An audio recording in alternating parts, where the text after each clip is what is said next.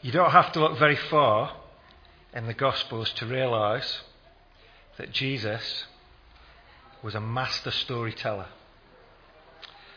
Many of the examples and illustrations from everyday life that Jesus uses have found their way into our modern culture and vocabulary. And um, people involved in education, I suppose, know, don't they, that uh, people learn in different ways. Some people, we're told, are visual learners. Some people like to learn in, in all sorts of different ways.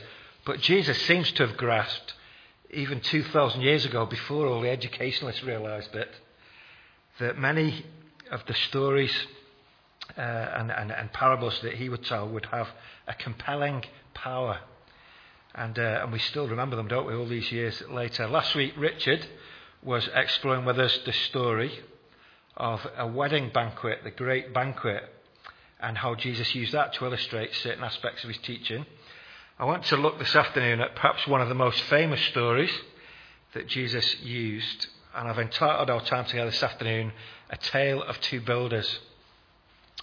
Um, Jesus told a story about two men who both built their own houses. And that in itself marks them out as manly, doesn't it? What could be more manly and satisfying than actually building your own house to live in? I, I feel quite satisfied when I build my own tent uh, to camp in, but to build your own house, imagine that. To actually build your own house. These two men both built their own house, but they didn't build in quite the same way. One of them took time uh, to dig down through the soft ground to the hard, solid rock underneath. And so he built his house on a very strong and solid foundation. The other man was a little bit hasty, we might say. He didn't really think he had time to dig a foundation. So he just puts his kind of rent a kit house up on the soft ground. In good times, their two houses looked exactly the same. In good times. But the difference between them was revealed only when the weather turned nasty. I'm very grateful this weekend that the weather hasn't been nasty because we uh, spent a night camping. It was quite warm actually, no rain. But these two houses looked exactly the same until the weather turned. And one of them fell down and was completely washed away, while the other stood firm and defied the worst that the elements could throw at it. Imagine that. You built your own house. What? The storm comes and the house stands firm. Now, Jesus himself explains what his story means, so there's a little work for us to do. We'll be over in about three minutes. But um, there's, no, there's no guesswork involved because Jesus tells us what his story means, and he says that the man who built on no foundation is like the person who hears the words of Jesus but doesn't act on them. While the man who builds on the rock is the man who both hears Jesus' words and acts on them. So, this little story that Jesus tells in Matthew chapter 7 is very interesting because he's not really talking about what we might describe as out and out unbelievers. Both of these men represent people who heard Jesus. The difference is that one of them was content just to listen, while the other dug deeper and acted on what he heard with his ears. They both look the same until trouble comes. And then one of them's able to stand, and the other has nothing left to cling to, and his house is completely washed away. So we should just close in prayer now, shouldn't we? Because that's, that's the story well we want. It's a very familiar story, isn't it? When we were kids in Sunday school, we used to sing a little song. The wise man built his house upon the rock, and the foolish man built his house upon the sand. Um, some of you, you, you, you might know the tune. You, I can't get it out of my head when I was preparing this. But uh, one of the dangers with these familiar stories is that we can miss uh, so much, I think. So I just want to spend, this is what we're going to do, okay? I want to spend a little bit of time just walking through certain aspects of the story, just to point out some things that have struck me as I've been mulling over this passage. Uh, three things, actually. And then I want to have a go at just thinking about the big picture behind the story. And then we'll close by trying to apply these words to ourselves and our own lives. Okay? So, three things that have struck me the big picture, and then we'll think about some application to take home. Is that a deal? I bet I'd be, because that's what we're going to do. okay. So, three striking things about this story. Well, some striking features. Look at that. Number one, I want to suggest to you that this story is quite shocking. Why do I claim that it's shocking? Well, let me try and explain that one. This story appears in two Gospels. We've four Gospels in the Bible Matthew, Mark, Luke, and John. This story appears in Matthew and Luke, two Gospels. And in both of them, this little story comes at the end of a much longer sermon or talk, an extended talk that Jesus gave. Uh, we read Matthew rather than Luke. We could have read Luke. But if you go back, you, it'd be great if you keep your Bible open there because you can see. If you go back to Matthew chapter 5 and verse 1, uh, Matthew says, Now when he, that's Jesus, saw the crowds, he went up on a mountainside and sat down. His disciples came to him and he began to teach them. And there's the famous section there that's become known as the Beatitudes. There's all sorts of other teaching through chapter 5, all the way through chapter 6, all the way through chapter 7. And then at the end of chapter 7, it says, When Jesus had finished saying these things, the crowd were amazed at his teaching because he taught as one who had authority and not as their teacher of the law. And then in chapter 8, he goes off and does some other stuff. So chapter 5, 6, and 7 is really one sermon. So the story we're looking at at the end of chapter 7 is Jesus' big finish. He's been preaching outdoors on a mountainside. This is known as the Sermon on the Mount. Very famous words of Jesus. He's getting to the end, and it's his big finish. This is the finale. We know it's the finale because in verse 24, Jesus actually says, Therefore, he's been preaching, he said everything he wanted to say, and now he comes to the end and he says, Therefore, in other words, in the light of everything that I've just been saying, this is my conclusion that I want you to take away. Therefore, everyone who hears these words of mine and puts them into practice is like a wise man, and so on. Now, if you were, if you went to a preacher's school or college where they teach you how to be a preacher, I wonder what advice they would give you on how to finish. It's one thing, isn't it, to be able to stand up and talk, but you've got to know when to end, haven't you? And how to end. I wonder what they teach you in Preachers College. It might be handy for me to go there one day. um, what, what do they teach you in Preachers College about how to finish? The reason I'm saying this is shocking is because when you stop and think about it, Jesus ends his sermon not on a positive note, not on an encouragement, but on a blatant downer. He could have told this story the other way around. He could have got the miserable foolish man out of the way first and finished with this glorious picture of this house on the rock standing with all the rain laughing down. He could have finished on such a positive. But he doesn't. He talks about that first, and then he finishes on a massive negative. And the final image is a shocking one. The rain came down, the streams rose, the winds blew, beat against that house, and it fell with a great crash. And the sermon ends there. I don't think they teach in Preachers College to end a sermon like that, would they? You'll appreciate that this was originally written in Greek, and languages work differently, don't they? It always confused me at school doing languages because the word ordering sentences was different. You know, the adjectives come after the nouns, and it's just really confusing. This was written originally in Greek. The word order is different, but do you know what the last word of this sermon is in Greek? It's the word mega. I think the youth of today's culture would like that, wouldn't they? A sermon that ends with the word mega, mega. It's the Greek word for big or large or great.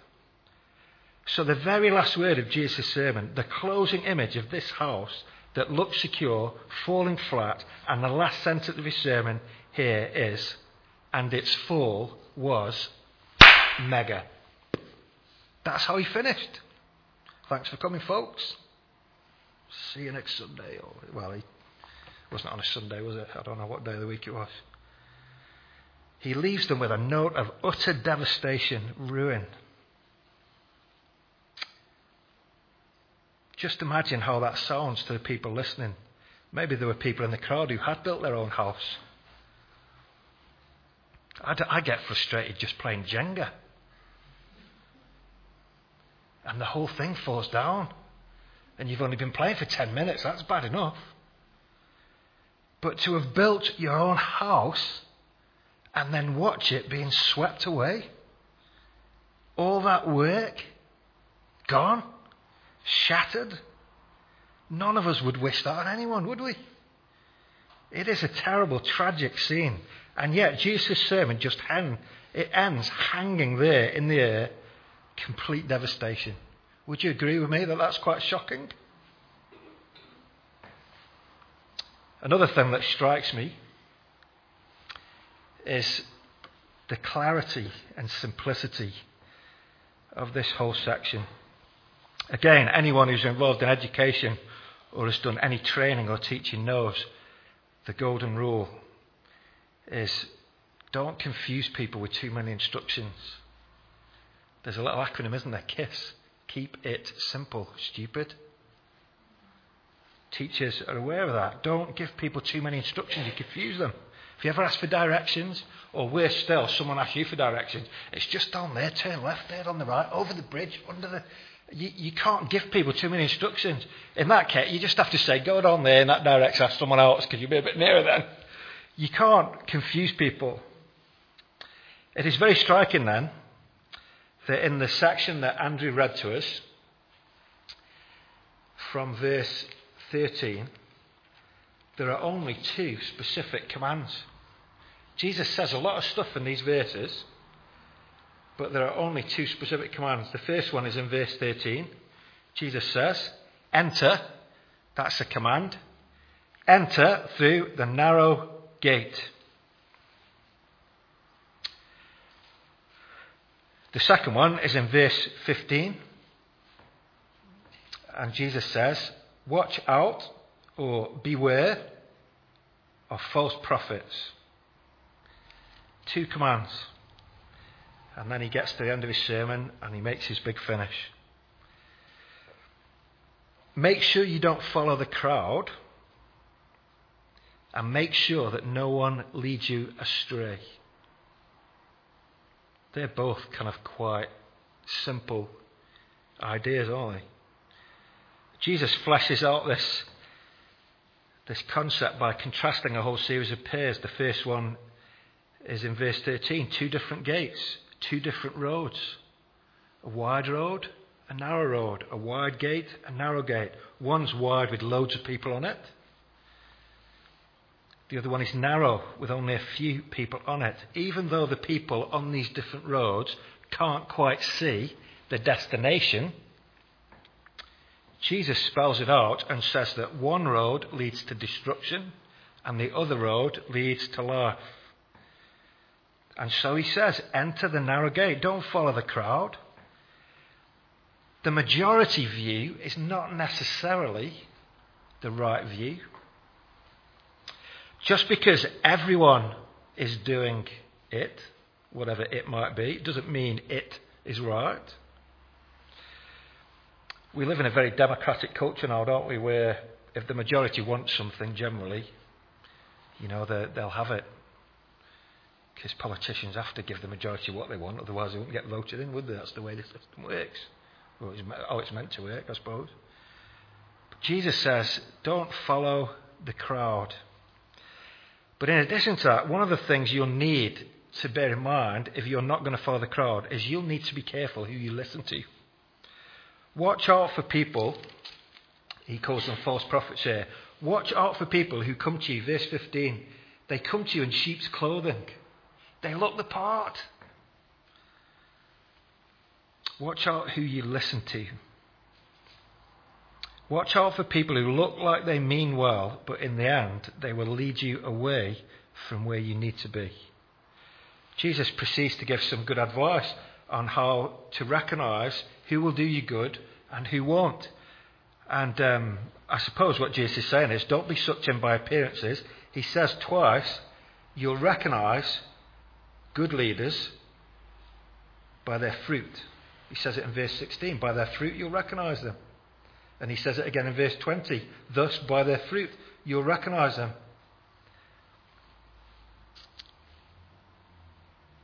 The kind of people you should listen to, says Jesus, are the kind of people who actually produce good things in their lives. If people talk it but are not living it, don't take any notice of them. Why does Jesus say that? Well, Jesus goes on to say some of the most shocking verses in all the Bible, doesn't he? Verse 21. The reason is that not everyone who looks like a Christian is the real deal. And Jesus says, Not everyone who says to me, Lord, Lord, will enter the kingdom of heaven, but only he who does the will of my Father who is in heaven. And even more shockingly, many will say to me on that day, Lord, Lord, did we not prophesy in your name? And in your name drive out demons and perform many miracles? Then I will tell them plainly, I never knew you. Go away. Not everyone who looks the part is the real deal.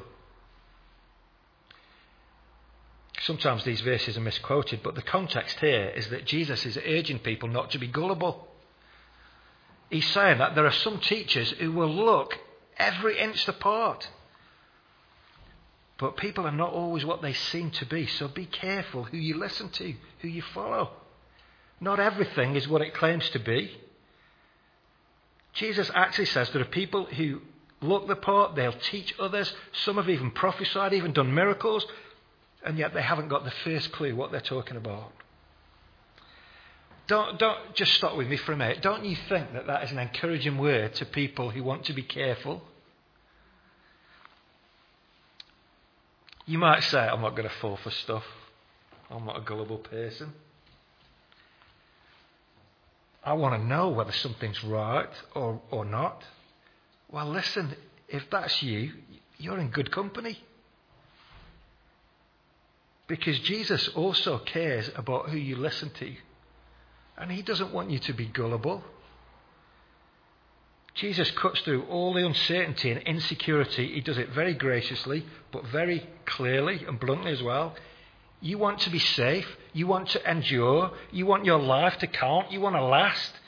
You want to not be blown away or swept away. You want to know life and not miss the whole point of life. Then build your life on my words and you'll be secure. That's what Jesus is really saying, isn't it? So not only is it shocking, but I think Jesus also is very, very simple. And then I was thinking of a third point that struck me, and I was trying to think, how can I make this one begin with S as well? Because shocking, simple, and then it came to me. Satan begins with C, but it sounds like an S, doesn't it? I nearly spelt it with an S. It, the third thing that strikes me about this is that what comes out of Jesus' mouth is utterly serious and full of conviction. He speaks with an authority that is very striking. If we're very familiar with these words, we might miss something here. Imagine you're in the crowd listening to a preacher or someone talk, and as they close their sermon, they say something like this On Judgment Day, people will be pleading with me to be nice for them. But I'll tell them to go away. Can you imagine a preacher saying that? Can you imagine any preacher saying, on Judgment Day, people will be pleading with me to be nice to them. But I'll tell them to go away. But isn't that exactly what Jesus just said here? Isn't it? Many, verse 22, many will say to me on that day, Lord, did we not do X, Y, and Z? Then I will tell them plainly, I never knew you. Away from me, you evildoers.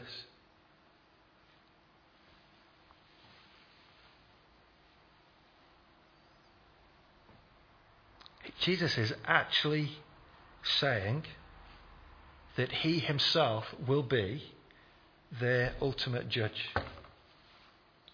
He's saying to them, You will all be there on that day, and so will I. But my job is to sit on the throne, and your destiny will be in my hands. What an amazing thing for him to say. I think you could see it in the reaction that Matthew records for us at the end of this sermon. In verse 28, Matthew says, When Jesus had finished saying these things, the crowd were amazed at his teaching. Why? Because he taught as one who had authority and not as their teachers of the law. The people had never heard their preachers preach like this. This man was radically different. Some of you know that I'm doing some studies at the moment and having to write essays. And some of you also know that my background is more engineering, so I've not written an essay since I was about 16 because it was all science, not arts. So not only, not only am I having to learn how to write essays at the age of 42 after a 20 year gap, but I'm having to learn to write academic ones. And what a load of nonsense it is sometimes. You're not allowed to say, this is what I think.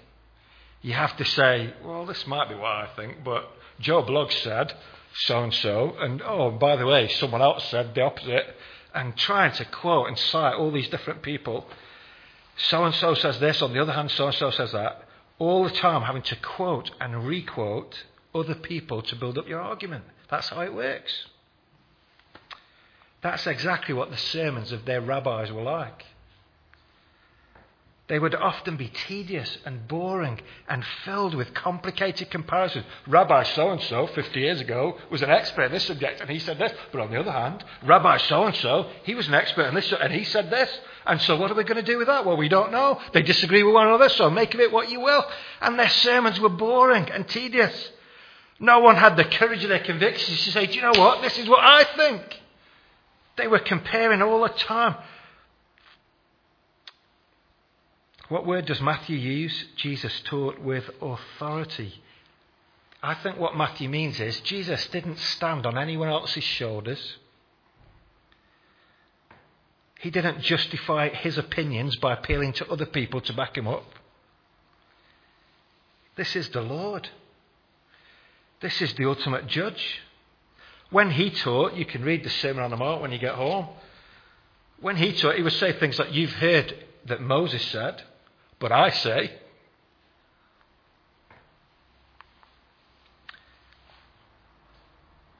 And then Jesus closes by saying, It's not enough just to hear my words, you need to do them. There was a story of a businessman in America he wanted to expand his business into Europe, I don't know. And he decided to move with his wife and kids. It's not a true story, it's just an illustration. But he moved with his wife and kids to Europe. And he left his staff holding the fort in the office back in the States. And every week he wrote to them to give his instructions on what he wanted them to do. After a few months, he returned home. He was stunned to find that the whole office was in complete disarray. The grass in the car park had grown, cobwebs everywhere. He marched into reception. All the people are there with their feet up on the desk. What on earth are you doing? Did you not get my letters? And they said, We did. They were great. Every week, we all meet as a bunch of staff and we read your letters. They're fantastic. They're written so well. And we all sit around and we discuss them and we talk about them. In fact, some of us have learned them off by heart.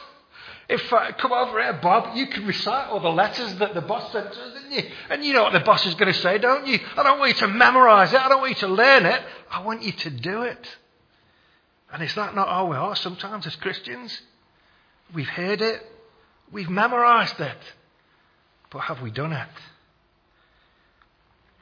Jesus taught with authority. Do you know the reason these teachings are timeless is because they're from heaven. This is the Lord teaching here, not some clever chap. He never even went to university, and yet his words are filled with wisdom and power and authority and simplicity. They're compelling. So there's three things that struck me anyway. Shocking, it's simple, and there's conviction, authority, and certainty there. We're building up a little picture here, aren't we? As we unpack these familiar words. That was only point one, though, so we better rattle on. Otherwise, we'll be here all day. What was the second thing I said we'd do? The big picture. Yeah, let's. The larger context, okay. One important question here is why is Matthew even writing this? What is Matthew's motive? Who are his target audience? Now, obviously, if we think about it for a minute, Jesus is saying real things to real people in a real place on the side of a mountain. So Jesus has an audience, the people who are sat on the grass listening to him. But why is Matthew, some decades later, writing this account of Jesus speaking to his audience? My question is who's Matthew's audience? Why is it important to Matthew to record this in the way he does? There's actually two different audiences here Jesus' audience and Matthew's audience. Do you get that? So, our question is what is Matthew's overall aim in recording this sermon of Jesus? Some of the Gospels do have a particular aim in mind. Some of the writers tell us explicitly why they're writing. Luke says his uh, aims are there in the first four verses of Luke chapter 1. John tells us in chapter 20 why he's written his Gospel. But for some of the others, they don't actually say, This is why I'm writing. You have to kind of deduce why they're writing in the way that they are from how they write. One of the great clues in Matthew as to his aim is that he quotes so extensively from the Old Testament. If you uh, flip back with me to the very beginning of Matthew, the very first thing that Matthew does is give a genealogy. Um, and what he's really trying to show is that before Jesus came on the scene, there was 2,000 years of Jewish history before that. And Matthew wants to show that Jesus is the fulfillment of all that, so the genealogy is intended to connect what's gone before with what's happening now. But there's more than that. If you flick, uh, let's just take some examples. Chapter 1 and verse 22. Matthew describes some of, some of the things that happened with the birth of Jesus. What does he say? All this took place to fulfill what the Lord had said through the prophet, in this case, Isaiah. This happened because the prophets predicted that this is the way it would happen. Going to chapter 2 and verse 5. This is what the prophet has written. Later on, um, in verse 17 of chapter 2, Matthew says, Then what was said through the prophet Jeremiah was fulfilled. And so on and so on. And you find all the way through, we could go on through Matthew. What Matthew's trying to do is show that when Jesus comes into the world, it is not random, but it's everything that's happening is happening for a reason to fulfill all the years of history that have gone before. So, why would Matthew be doing that? Why would he be keen to write like that? Well, think about it. Matthew's maybe writing here, I don't know, 60 AD, 30 years after Jesus has died and risen again. But he's writing to Christian communities. He's writing to new, fledgling churches. Some of the people in those churches will be Jewish. We've been born Jews. We love being Jewish. We're proud of our heritage. After all, Jesus was Jewish. All the ceremonies that go with that, we circumcise our male children. We observe all kinds of Jewish rituals. It is our life, and we love it. On the other hand, there are people in these fledgling churches that are Gentiles. They're not Jews at all. We're not religious. We haven't grown up with any sense of that history. All those rules and rituals mean nothing to us. And yet we find ourselves in the same church, wanting to love and follow the same Jesus, but we're coming from very different standpoints. And it's very possible, I think, that Matthew is writing to a church or a series of churches who are so delicately balanced between the past and the future. And he writes his gospel to remind them of the life, teaching, work, death, resurrection of Jesus. Let's uh, frame it in a slightly more extreme way going to need some help here. Um, Richard, can I ask you and maybe Tim to come and give me a hand here, uh, j- just to hold something? Uh, you, you can go on this side and just hold that, and you go on this side. As, I want you to stand as near to the wall as you can, uh, right up against the wall, and just hold up what you've got. Let, us caricature it in this way. The Jewish group, represented by Richard here, they focus on obedience. What we want to emphasize is the fact that we are keen to keep observing the laws that God has given to us. This other, if you like, non religious group on this side, they say we don't want anything to do with that. What's important is faith. And what you've actually got here is a church with two distinct groups of people in it. I know there'll be a lot in the middle, but I'm just trying to make it extreme. These two groups. On the one side, we have obedience with no faith. On this side, what we've got is faith, but with no obedience. On the one hand, we have people that are teaching that the way to know God is to keep rules and be very religious. These people emphasize God's holiness. On the other side, we have people who say, no, no, no, no, no. What you need to realize is that God is love. He accepts you the way you are. He's kind and forgiving. But this group draw the wrong conclusion that that means that it doesn't matter how you live. You get that? This is a church, two different groups in the same church. On the one side, you have morality. On the other side, you have laxity. On the one hand, you have rule keepers. On the other hand, you have potentially rule breakers. And more than that, this side have a superiority complex. We're better than everybody else. This side have an inferiority complex. We're not as good as anyone else. Can you, can you see that? These guys think they're up there. These guys think they're down here. Do you know what the problem is? Sorry that both of these extremes miss the point of Jesus coming. And the reason Matthew records this to a church, the reason Jesus said it to a group of people sitting on the side of a mountain, is because both of these extremes are wrong. And the right way, biblically, is for these two ideas not to be separated at opposite ends of the room with their backs against the wall, but for them to come together. See, beautiful little harmony now, see? So they come together. There you go. If we could pay them to act, they wouldn't get any money, would they? Thank you.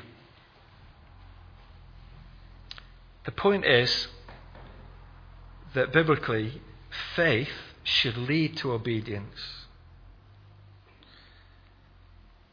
Both these extremes are wrong. Let, let me just um, demonstrate that for you.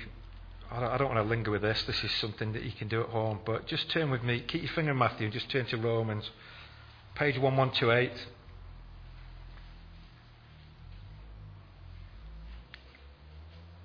One one two eight, Romans chapter one. Paul often says more in his greetings, you know, than we would say in a letter. But um, in Romans chapter 1, I just want to point out verse 5. He's really talking about his mission through him and for his name's sake. We receive grace and apostleship to call people from among all the Gentiles to the what? The obedience that comes from faith. We're not calling them just to obedience. We're not calling them just to faith, but we're calling them to the obedience that comes from faith. And if you think that was just like a mistake or he's exaggerating, if you flick to the end of the book to chapter 16,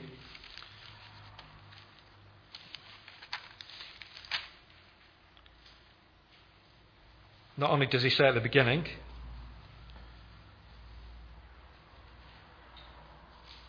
but he says it at the end.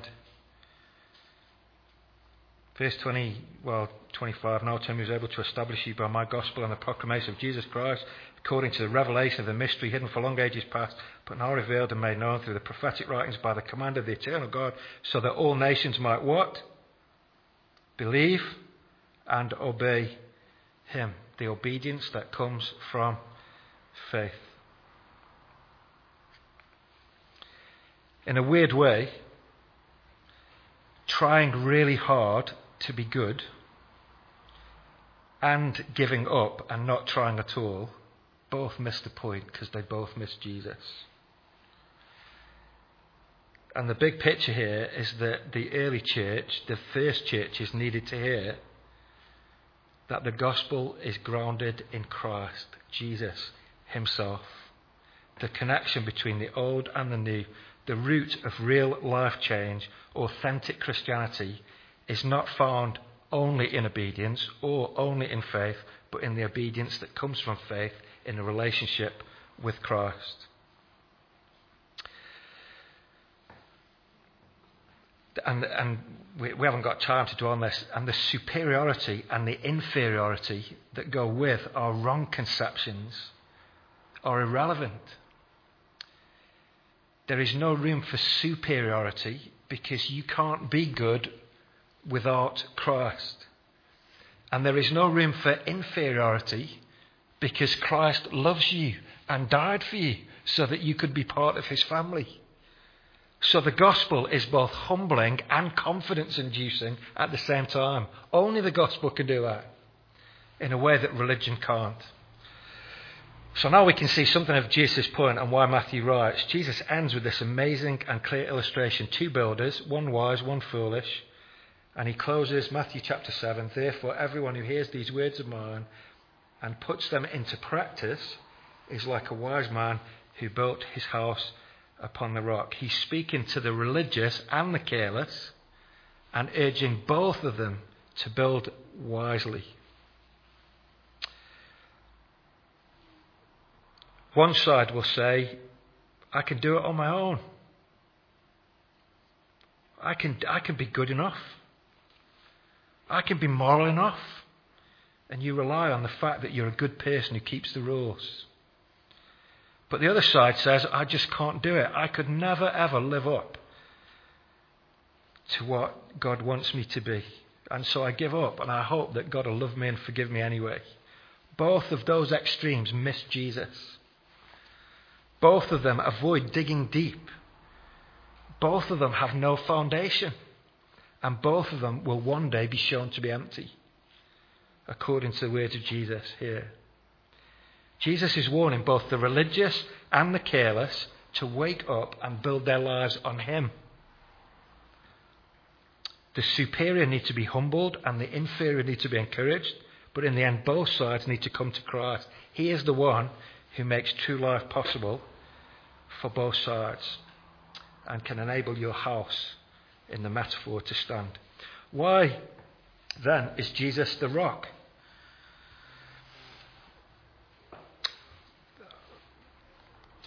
We could spend a long time on this as well. Let, let me give you three reasons why Jesus is the rock, and they're really simple, and you know them all. His birth. Jesus we were talking about this on Thursday night, funny enough, in the Christian Christianity Explored. Jesus did not begin when he was born in Bethlehem. Matthew tells us that when Jesus was born, his name was to be what? Emmanuel, which means God with us. His birth is unique. He is not a mere man or a clever teacher or some charismatic leader who got lucky. This is the Creator, the Lord God, entering the human race. How else can you explain the things he did? His birth was unique. Secondly, his death was unique. Some people think that God hates them.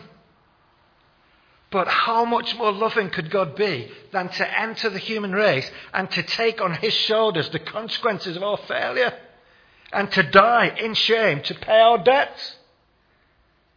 The Bible says, For God so loved the world that he gave. God is a generous, loving, and kind and merciful God who pays the debts that we owe so that we could be free. His birth, his death, and his resurrection. Do you know there is no other religion anywhere in history or geographically in the world that boasts a founder who died and then rose from the dead? Isn't that an incredible claim? He's not just a prophet. He's not just a mere man. His birth, his death, his resurrection signify that he is in a class all by himself. The Lord Jesus, the judge, the creator, the Lord. He is the rock. When you come to him and believe on him and build on him and entrust yourself to him, the storms may come, but you will stand because he is the rock. Well, that's the big picture. We said we we're going to close with some applications. I think what Jesus wants is for us to build wisely, doesn't he? Let me just close by thinking about the foolish man, because that's how Jesus closes. So we'll assume that if we're not foolish, we're automatically wise. So we'll think about the foolish man, and the opposite of that will be wise. There's four things that mark out the foolish man, and these are applications for us. First of all, he was in such a rush, wasn't he? This is the man who wants a shortcut. He wants house, but he doesn't want to build properly. I think the lesson for us is to slow down and think. Do you know, sometimes the rushing about that we do in life all really boils down to avoidance strategies. I don't really want to face the real me. I don't really want to face Jesus. Let's just throw the house up. People in Yorkshire say it'd be reet. It'd be reet. Let's throw the house up, it'd be reet. Jesus says, no, it won't be reet. Slow down and think about the life that you're building. Don't be in such a rush. Dig deeper. Secondly,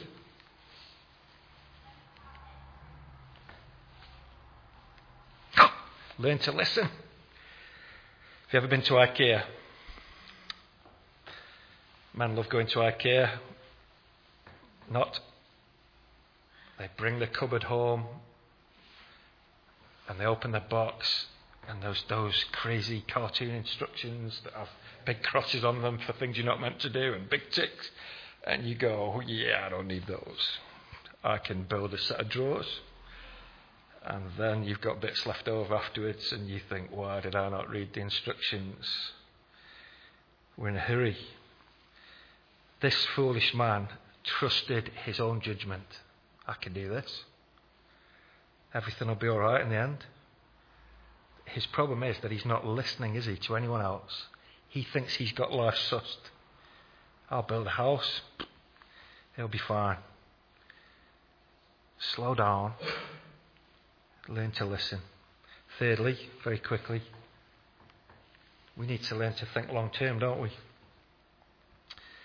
This man was not thinking about what would happen when the weather turned bad, was he? Was he thinking long term? I looked it up, and the word for wise apparently appears 14 times in the New Testament, and seven of those times is in Matthew. One's here, there are two others, but four are found in another story Jesus told about ten bridesmaids who all had lamps. Five of them had a lamp. Five of them had a lamp and a little can of spare oil for the lamp.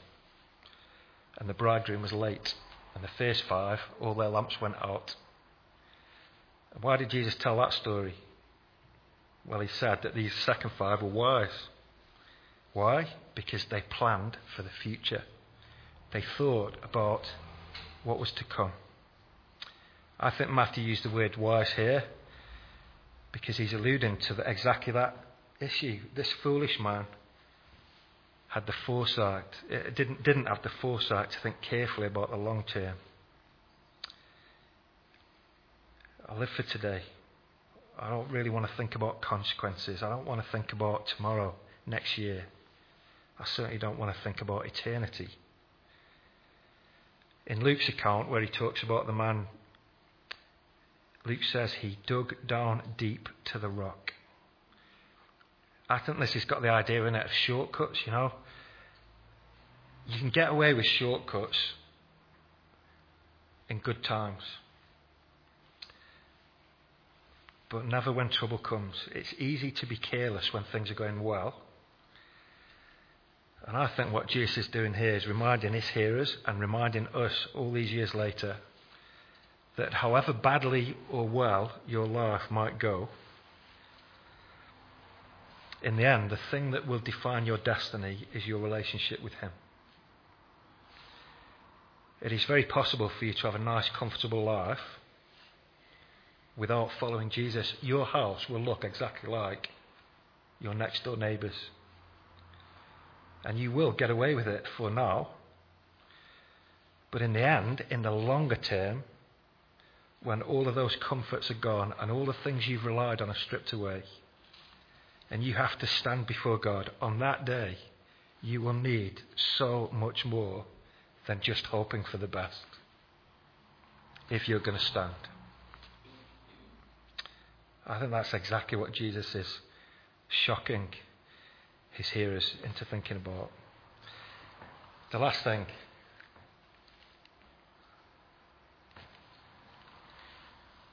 is to remember that Jesus is utterly crucial and with this we close. I want to impress upon you, as Jesus impressed on his hearers, the importance of coming to him. Not just listening, but doing something about it. I want you to hear these shocking, simple, and certain words. And I really want you to realize that Jesus loves you and doesn't want your house to be washed away, but he rather longs that you would come to him, place your confidence in him, and build on Him, the one who is the rock. Therefore, everyone who hears these words of mine and puts them into practice is like a wise man who built his house on the rock. The rain came down, the streams rose, the winds blew and beat against that house, yet it did not fall because it had its foundations on the rock. But everyone who hears these words of mine and does not put them into practice is like a foolish man who built his house on sand. The rain came down, the streams rose, and the winds blew and beat against that house, and it fell with a great crash. Amen.